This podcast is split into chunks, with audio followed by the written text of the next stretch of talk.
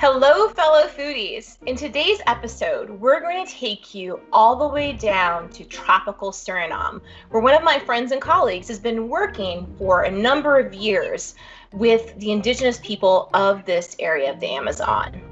Let me tell you a bit about our guest. Dr. Bruce Hoffman is an ethnobotanist and a tropical botanist with more than 25 years of field experience in the Guiana Shield region of the Amazon. He began his career in the tropics as a botanical expedition leader in Guyana with the Smithsonian Institution. And from the late 1990s onward, Bruce transitioned from a career in plant taxonomy to ethnobotany and biocultural conservation. He's worked now for several decades with the Amazon Conservation Team, which applies a field based approach to partnering with local communities to protect tropical forest landscapes.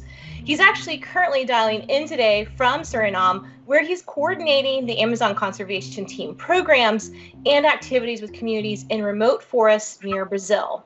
I'm super excited to have you on the show, Bruce. Thanks so much for dialing in. Thank you very much. Thanks for the nice introduction. Yeah.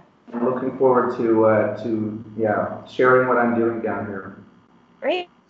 Well, why don't we start by just telling us a bit about the communities that you work with as part of your um, job with the Amazon Conservation Team? Yeah, well, I'm uh, I'm working in a you know small country, Suriname. Suriname is unknown to uh, many people in the north, uh, in, the, in, the, temperate zone. Uh, it's a small country north of Brazil, and it's east of a territory called French Guiana, part of France, and uh, you know, it's west of that, and east of Guyana, which is the former British Guiana colony. I came into Guyana in, in 1991, working for the Smithsonian and working, as you mentioned, Cassie, with, uh, with more with plant collecting and looking for new species. And uh, as I did that work, I was often working with indigenous people. And uh, you know, every time you go on an expedition, you generally fly into an airstrip, which is near a community, and you ask local people to uh, to help you.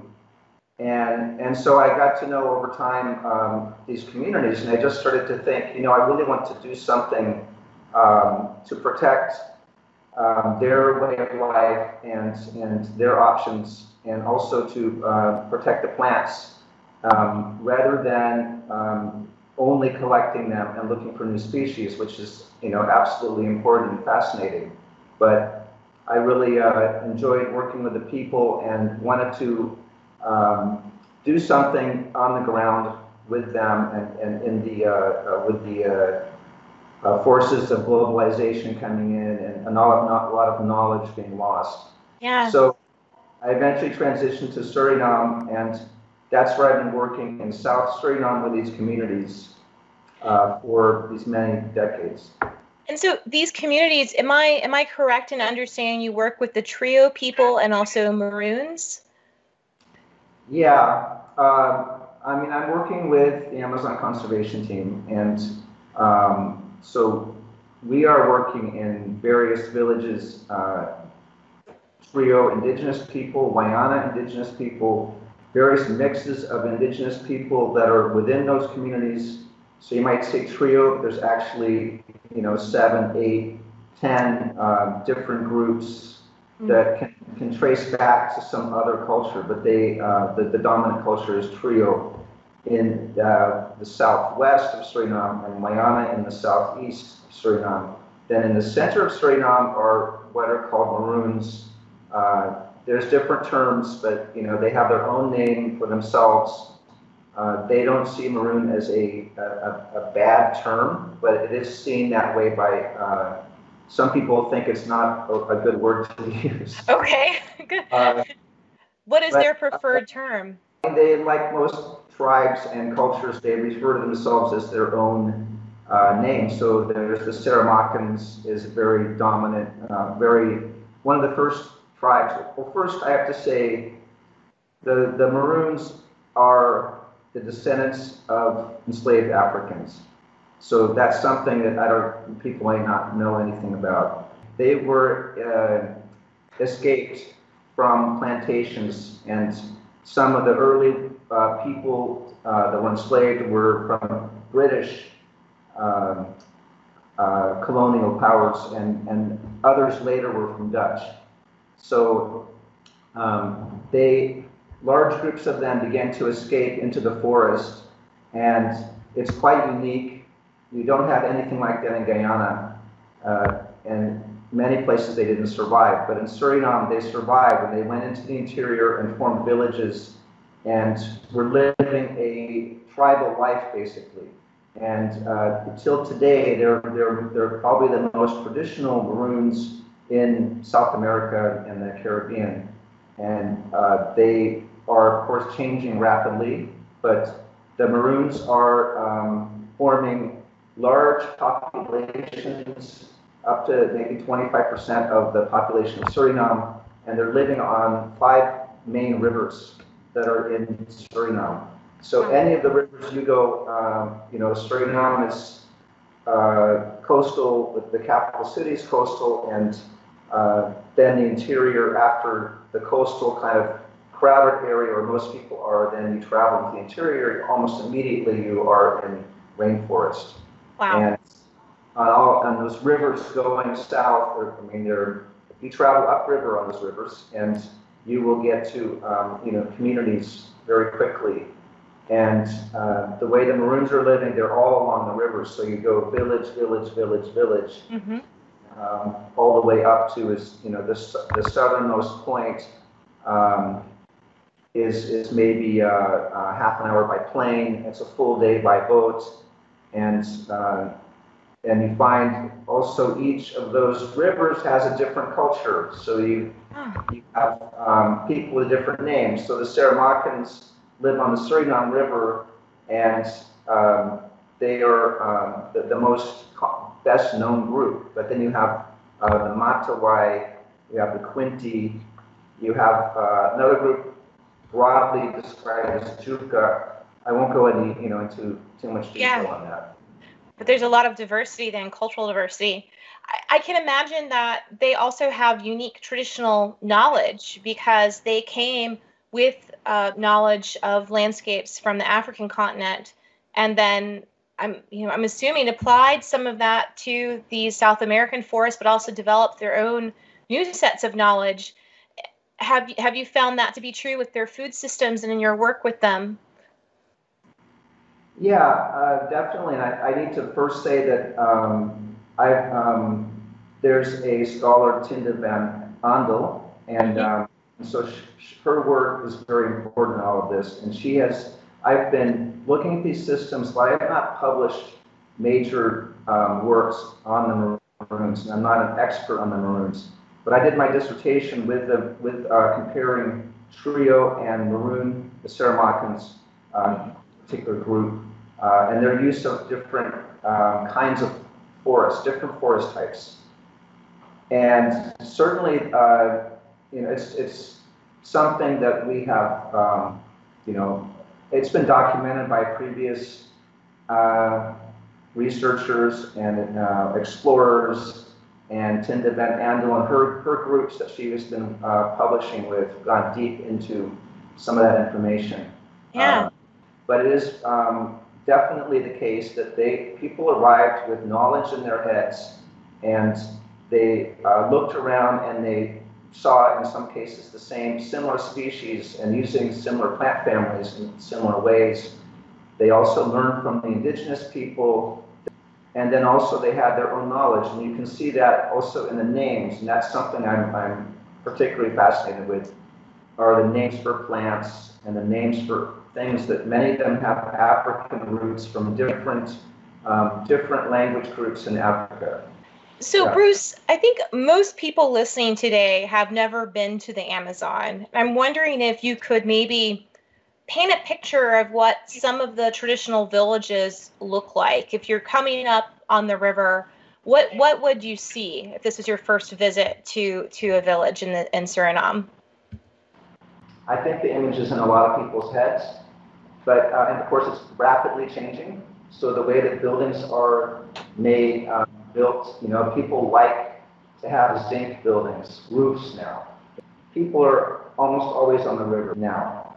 Okay, so you'll see the, a river bank. Um, in, in the Guianas, they have black water.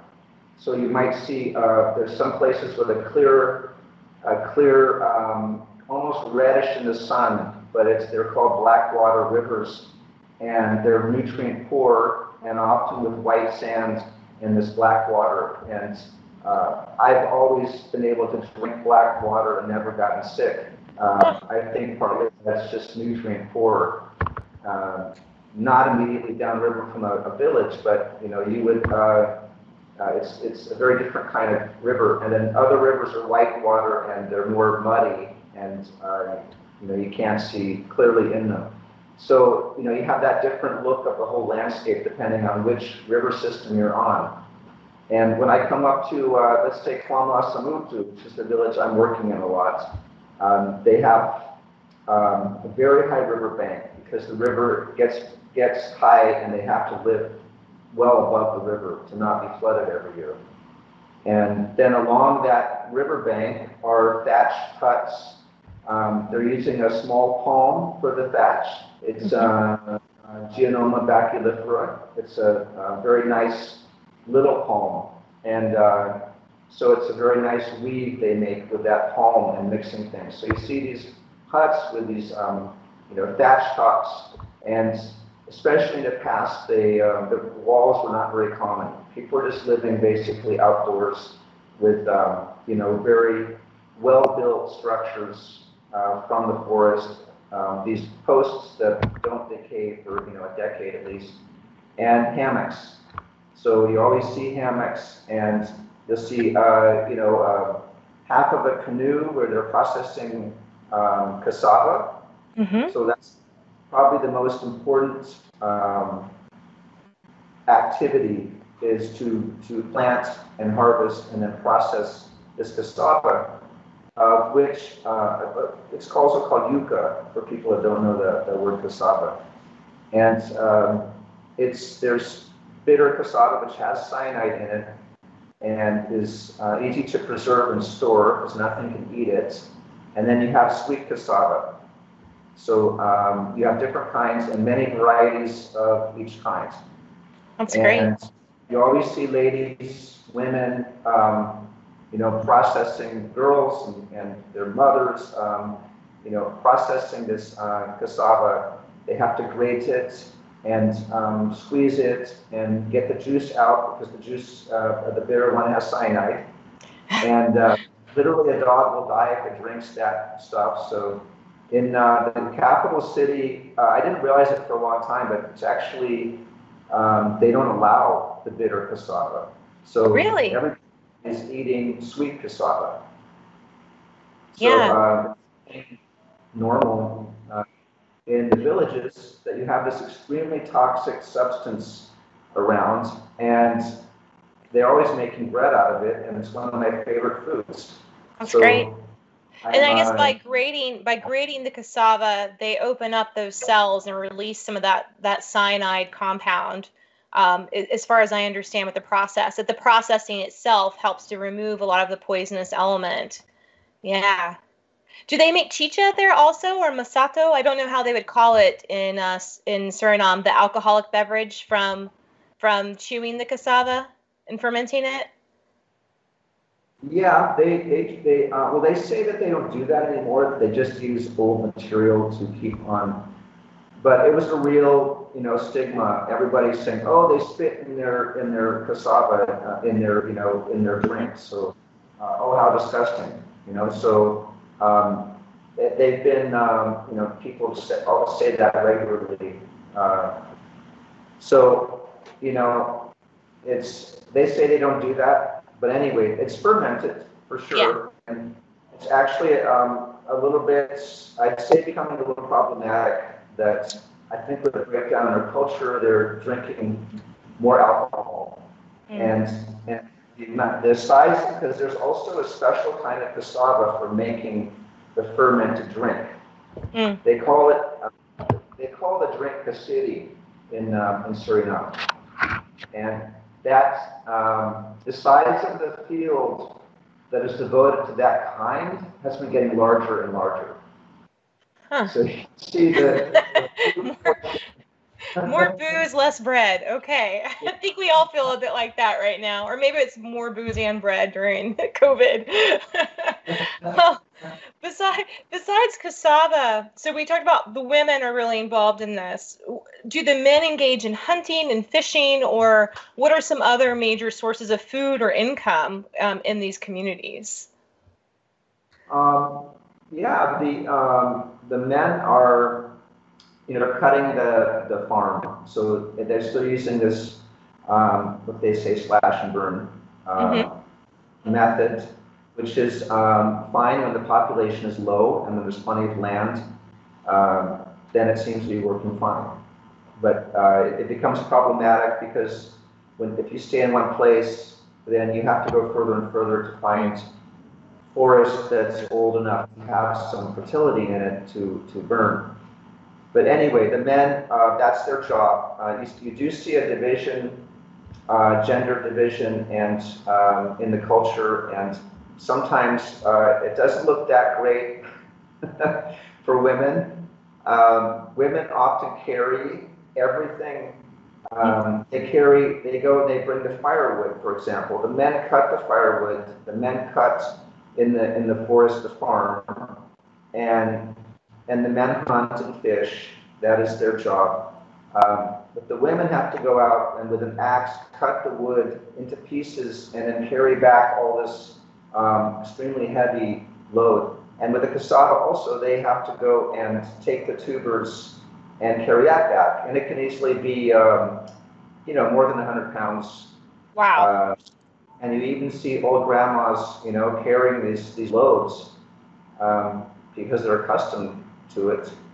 Um, sometimes you see a man walking with his uh, wife and um, and he just has a gun or a machete in his hand, and she has this giant load hands. You know? But the idea is that he's supposed to, if he hears a animal um, like a, a, peccary, he's going to run and just drop everything and, and go for it. Yeah. What's what's a peccary, by the way, Bruce? I think most people may not be familiar with that. It's like what we call we call a bush pig. Mm-hmm. Basically, you know, it's um, there's the white lip peccary. Um, there's um, there's um, you know there's two two two kinds basically two uh, major kinds. One with a few um, individuals and one with um, a hundred, a smaller one with maybe a hundred individuals. And uh, they're very dangerous, uh, especially the small ones. Uh, you hear them in the forest, and it sounds to me, it sounds like a, an ocean wave. Wow. They're so deep, and they're they're going through the underbrush, and it just sounds like the ocean. And the first time is like, what's that? And these, um, you know, the guys that were with me, the, the local guys are like, you know, telling me, climb a tree, do something, you know, don't be here when they get here. Wow. And, uh, do they have tusks that can cut you? Yeah. Okay. Mm-hmm. And they also, I've heard, will can will circle around you until you're disoriented and fall over. Oh. Uh, but I don't know if that's. I, I want to hear some more stories about that. Yeah. But, uh, it's uh, these guys, you know, they hunt them, so they're not scared. They always have a gun in their hands. You know, um, they don't hunt with bows and arrows anymore. Mm-hmm. Uh, but they were very skilled with that in the past, and some of them still bring their their um, their bow and arrow along. Right. But the gun, they're not scared at all, and they um, they they go hunting them. But me, um, you know, I might shoot myself in the foot or something, so I'm not gonna. so you're not bringing that along with your plant clippers and herbarium press, I guess. Yeah. Okay. Well, well I, I climbed a tree and, uh, you know, and was just hoping that the, the tree wouldn't fall, you know, break or something. Yeah. Yeah. Well, so we have we have cultivation of plants like cassava. Um, what about wild forage plants, especially medicinal teas? Is that something that's common still in, in these communities? Do they still collect wild medicinal plants or also plants just to consume as food from the wild? Certainly.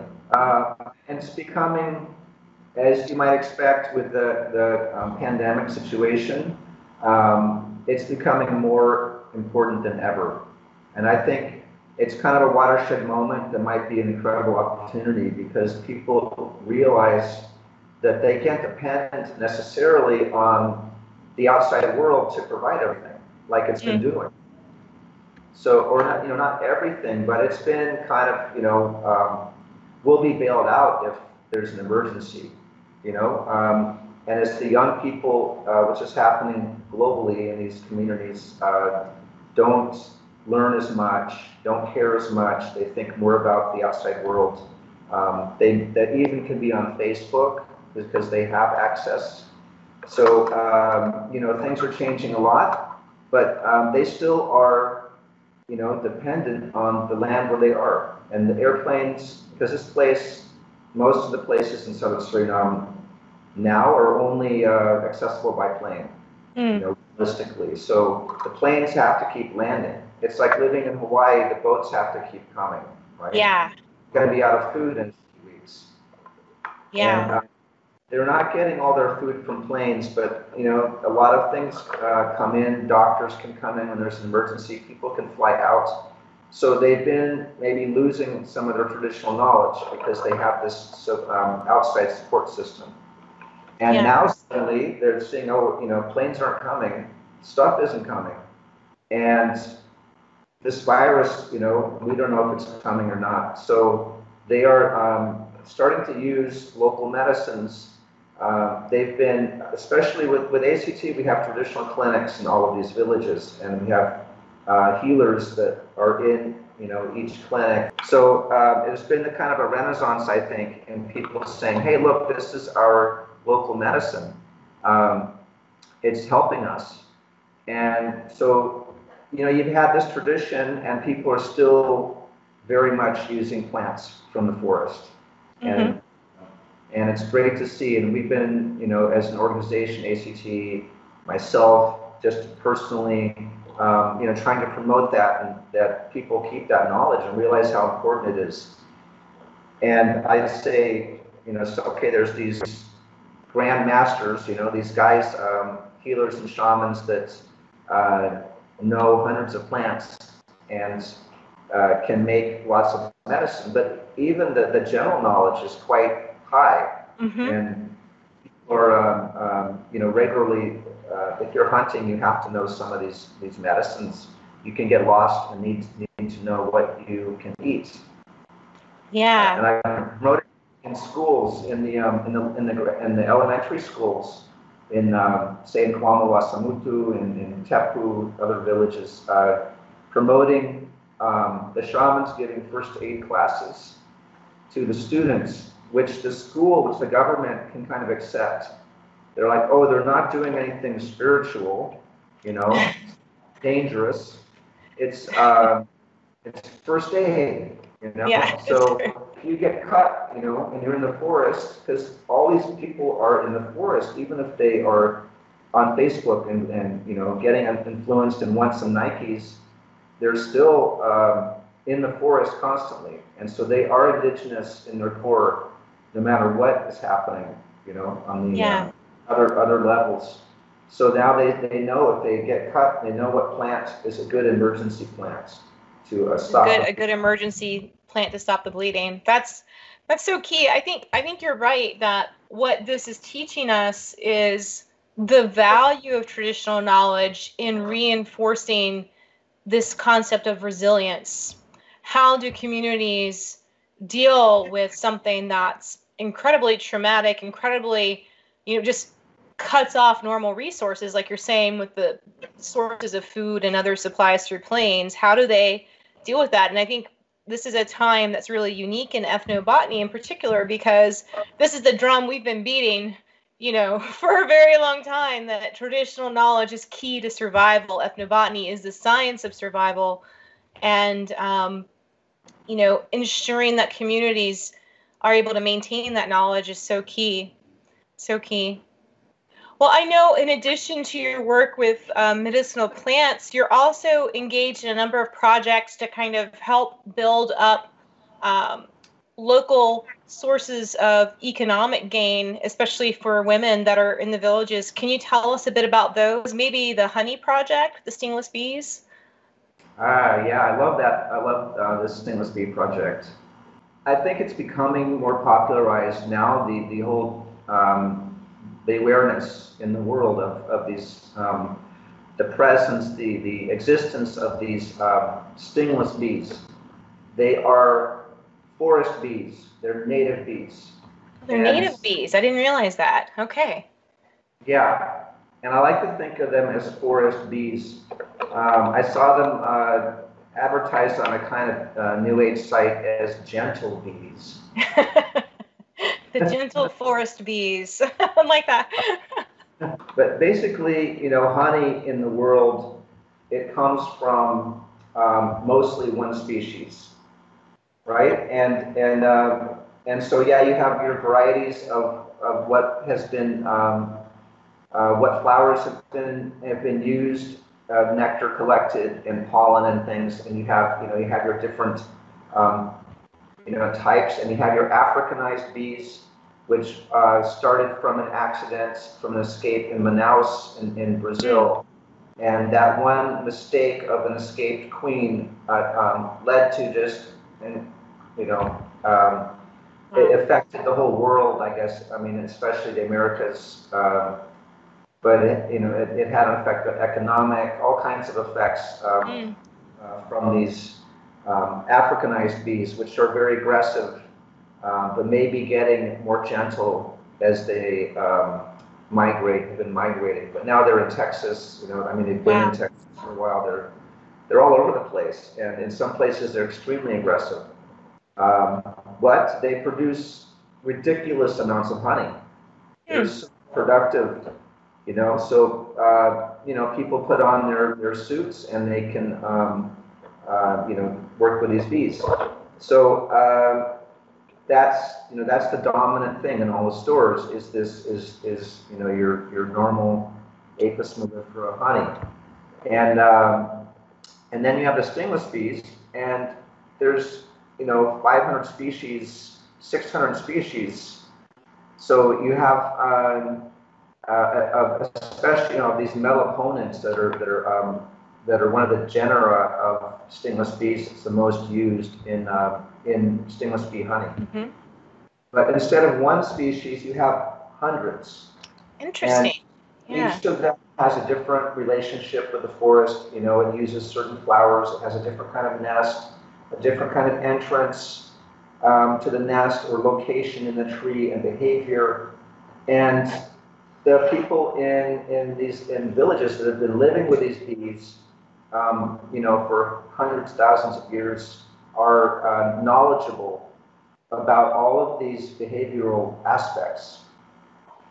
And this was first really popularized um, with Darrell Posey and the, and the Kayapo and um, ethnoentomology um, mm-hmm. bees, which they were doing. Uh, they knew a lot of different bees and behavior, and they um, they had a special relationship, you know, and it is with the Mayans also. They have this this ancient relationship with bees, and they have um, a bee god, where there are several bee gods, you know. Um, so you have this this old relationship of bees being almost like another tribe of people. Wow. You see that in a lot of mythology uh, including in, in, Suriname and in Kwamla, they have, you know, they have kind of bee people. Um, the name of the tribe, one of the tribes is um, is like the bee people. So these stingless bees are um, generally smaller and uh, from you know kind of half the size of a normal honeybee to uh, to much much smaller to tiny to very cute and, and almost we'll keep them almost as a hobby, these tiny bees. And I mean, it's like a pet, you know, and, and uh, but the main thing about the honey is, uh, stingless bee honey, is that it is widely thought to be medicinal. Hmm. So people, um, recognized that this honey from the forest is more medicinal than this Africanized um, or just honeybee honey, which is already thought to be medicinal, right? But yeah. this is um, hyper medicinal. And, and there's different uses for different kinds of bees. And um, for example, the, the tiny ones uh, are often used in Brazil for the eye for eye problems. And then I found used in Suriname. I guess it all comes down to, like you were saying, that they're they're pollinating different plants, and perhaps some of those are medicinal plants or plants that have medicinal compounds that they're incorporating into their honey. And that's and that's where biodiversity is so important. I love I love that there are different types of honeys, and it speaks to the health of the forest as well. Yeah. Yeah, the stingless bee um, topic is it covers everything. You know, mm-hmm. it covers traditional knowledge. Um, you want to protect the forest because the bees live in the forest. So you don't want to cut the trees down, or the, the bees will, um, you know, disappear. And then there's the in the health, you know, that they can feed their children with this honey. And then there's the economic potential. So um, let me just switch to that um, to that mm-hmm. um, idea of what we're doing with uh, and and I've been mostly the person doing the non-timber forest product kind of things in uh, Kwamalasamutu. And Kwamla is where we started the honey project. And it is not um, as big, it's, it's kind of introductory in a few other villages. Uh, and well, the idea is that um, we, we learn about the, collect traditional knowledge so, um, so I did interviews and uh, and I even have drawings of um, by by an indigenous guy of like every kind of bee he knows and where they are in the hive cool.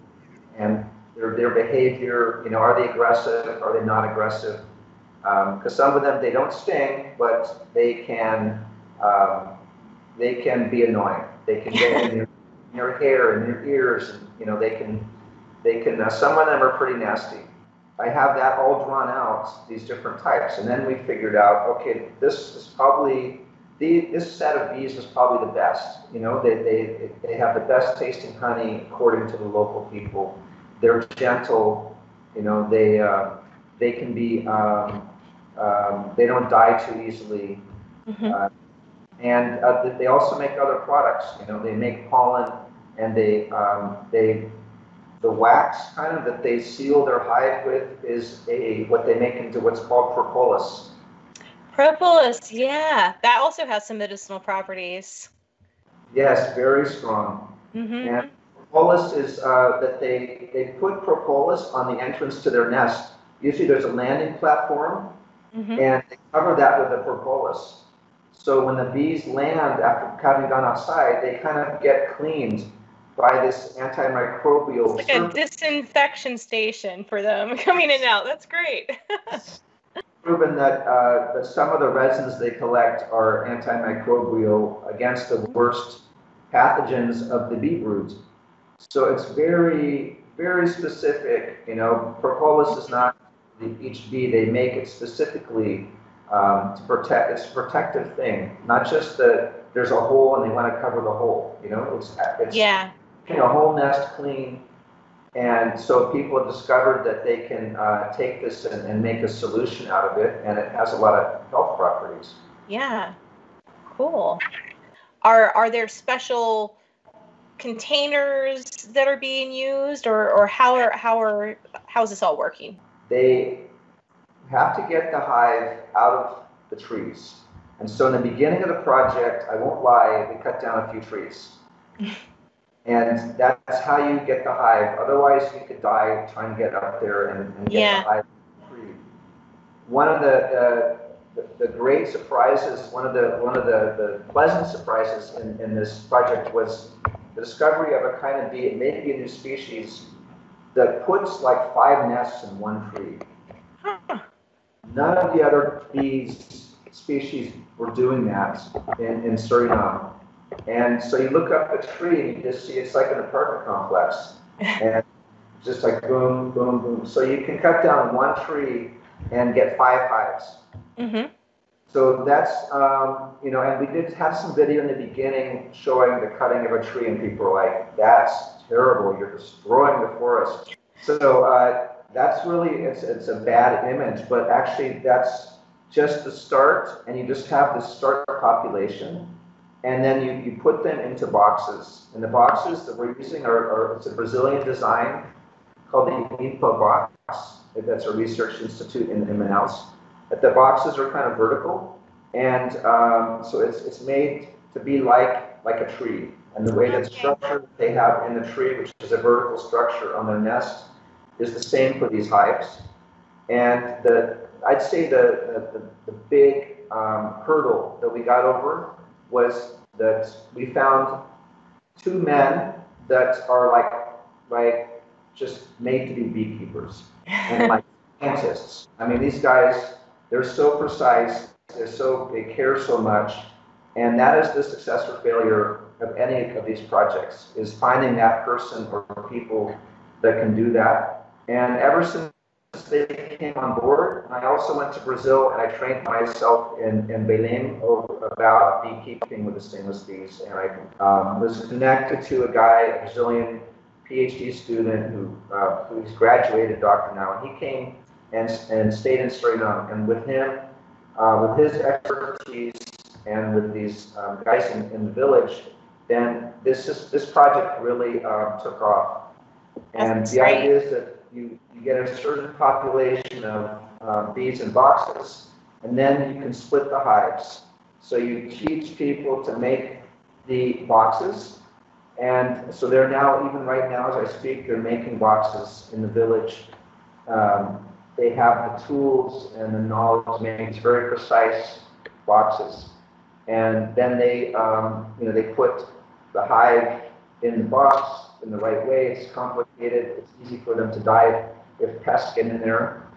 Um, and then they, uh, at a certain point, you split the hive. And then so now double, you double the number of hives. And you don't go back to the trees anymore. That's just an initial beginning for so now we have um, at least 150 boxes in, in that village, and they are selling propolis already. And that's propolis is a pretty uh, expensive, you know, it's a pretty high price That's thing. great.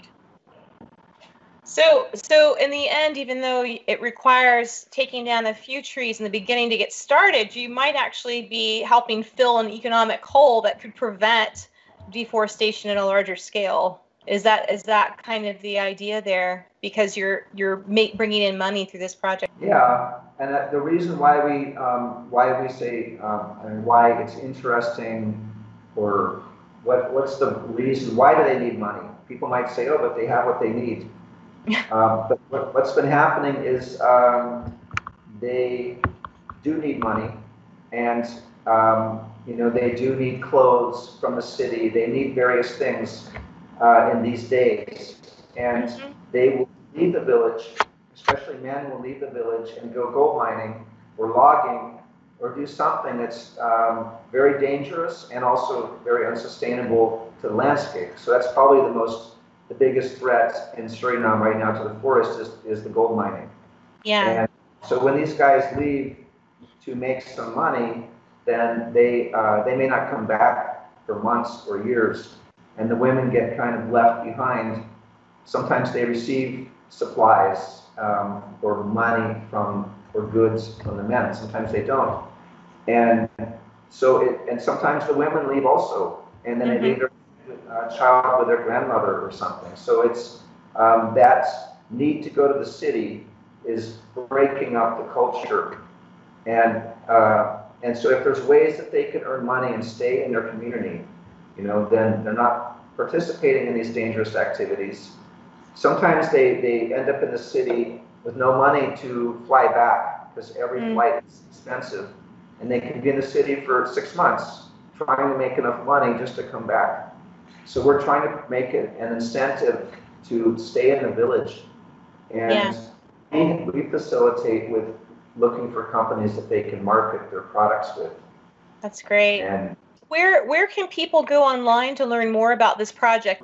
www.amazonteam.org. Okay. and and besides besides the um, these economic projects, I know you've also been really busy over the past few years working on a really big project on lianas. Can you show us your uh, new book? Oh, I'd love to. Um, it's actually a few years old now, but um, considering how many years it took, it's like, feels like very recent. Um, can you see that? Yes, beautiful. I love the cover. Gorgeous. Lianas of the Guianas, for those that are just listening and don't see the video. Kind of an artistic project as well as a science project. Uh, it covers um, many of these woody lianas that are in the Guianas. So we're talking Guyana, Suriname, and French Guiana, and many of these would then also be in adjoining areas in, uh, in Brazil and, and Venezuela. That's great. Wow, I I need to check that one out. It looks really really fascinating, and there's a number of medicinal um, lianas as well. I'm assuming in that collection. Oh yeah, certainly. They are highly medicinal. A high percentage of them is medicinal. Mm-hmm. Um, they might there might be say 20 to 25 percent of the uh, the species in a, in, a, in a given forest is um, made up of lianas, and the number of, let's say in Kwamala where I'm working, with the Trios, um, 30% or more are, of their pharmacopoeia is made of lianas. Wow. So it's a high percentage, um, relatively high percentage they're using for, for, um, for their medicines. One reason that um, it might be that lianas are medicinal, one, one, one theory is that um, they have a lot of leaf matter and very little woody matter, right? They're using trees to climb up, so they don't need to have all that structure. When they get up to the canopy, they spread out to mm. get the sun. That means they are there's a very high percentage of their biomass is leaf material, and that's very tasty for insects, or could be tasty. What's thought, you know, likely is that they are producing. There's more biochemistry to protect. Yeah these defense compounds. Yeah. Yeah. That's fascinating. Well, thank you so much for coming on the show, Bruce. This has been really enlightening, and I'm, I'm so excited to learn about all the cool stuff that, that you're doing down there. Well, thank you very much. Thank you for having me on, the, on your program. Great. On your podcast. You've been listening to Foodie Pharmacology, the science podcast for the food curious. If you'd like to subscribe to the show, be sure to follow us on Apple Podcasts. You can also see full video coverage of each episode on YouTube at the Teach Ethnobotany channel, or you can visit our website at www.foodiepharmacology.com. Thank you so much for listening. Stay healthy out there, and I'll see you next time.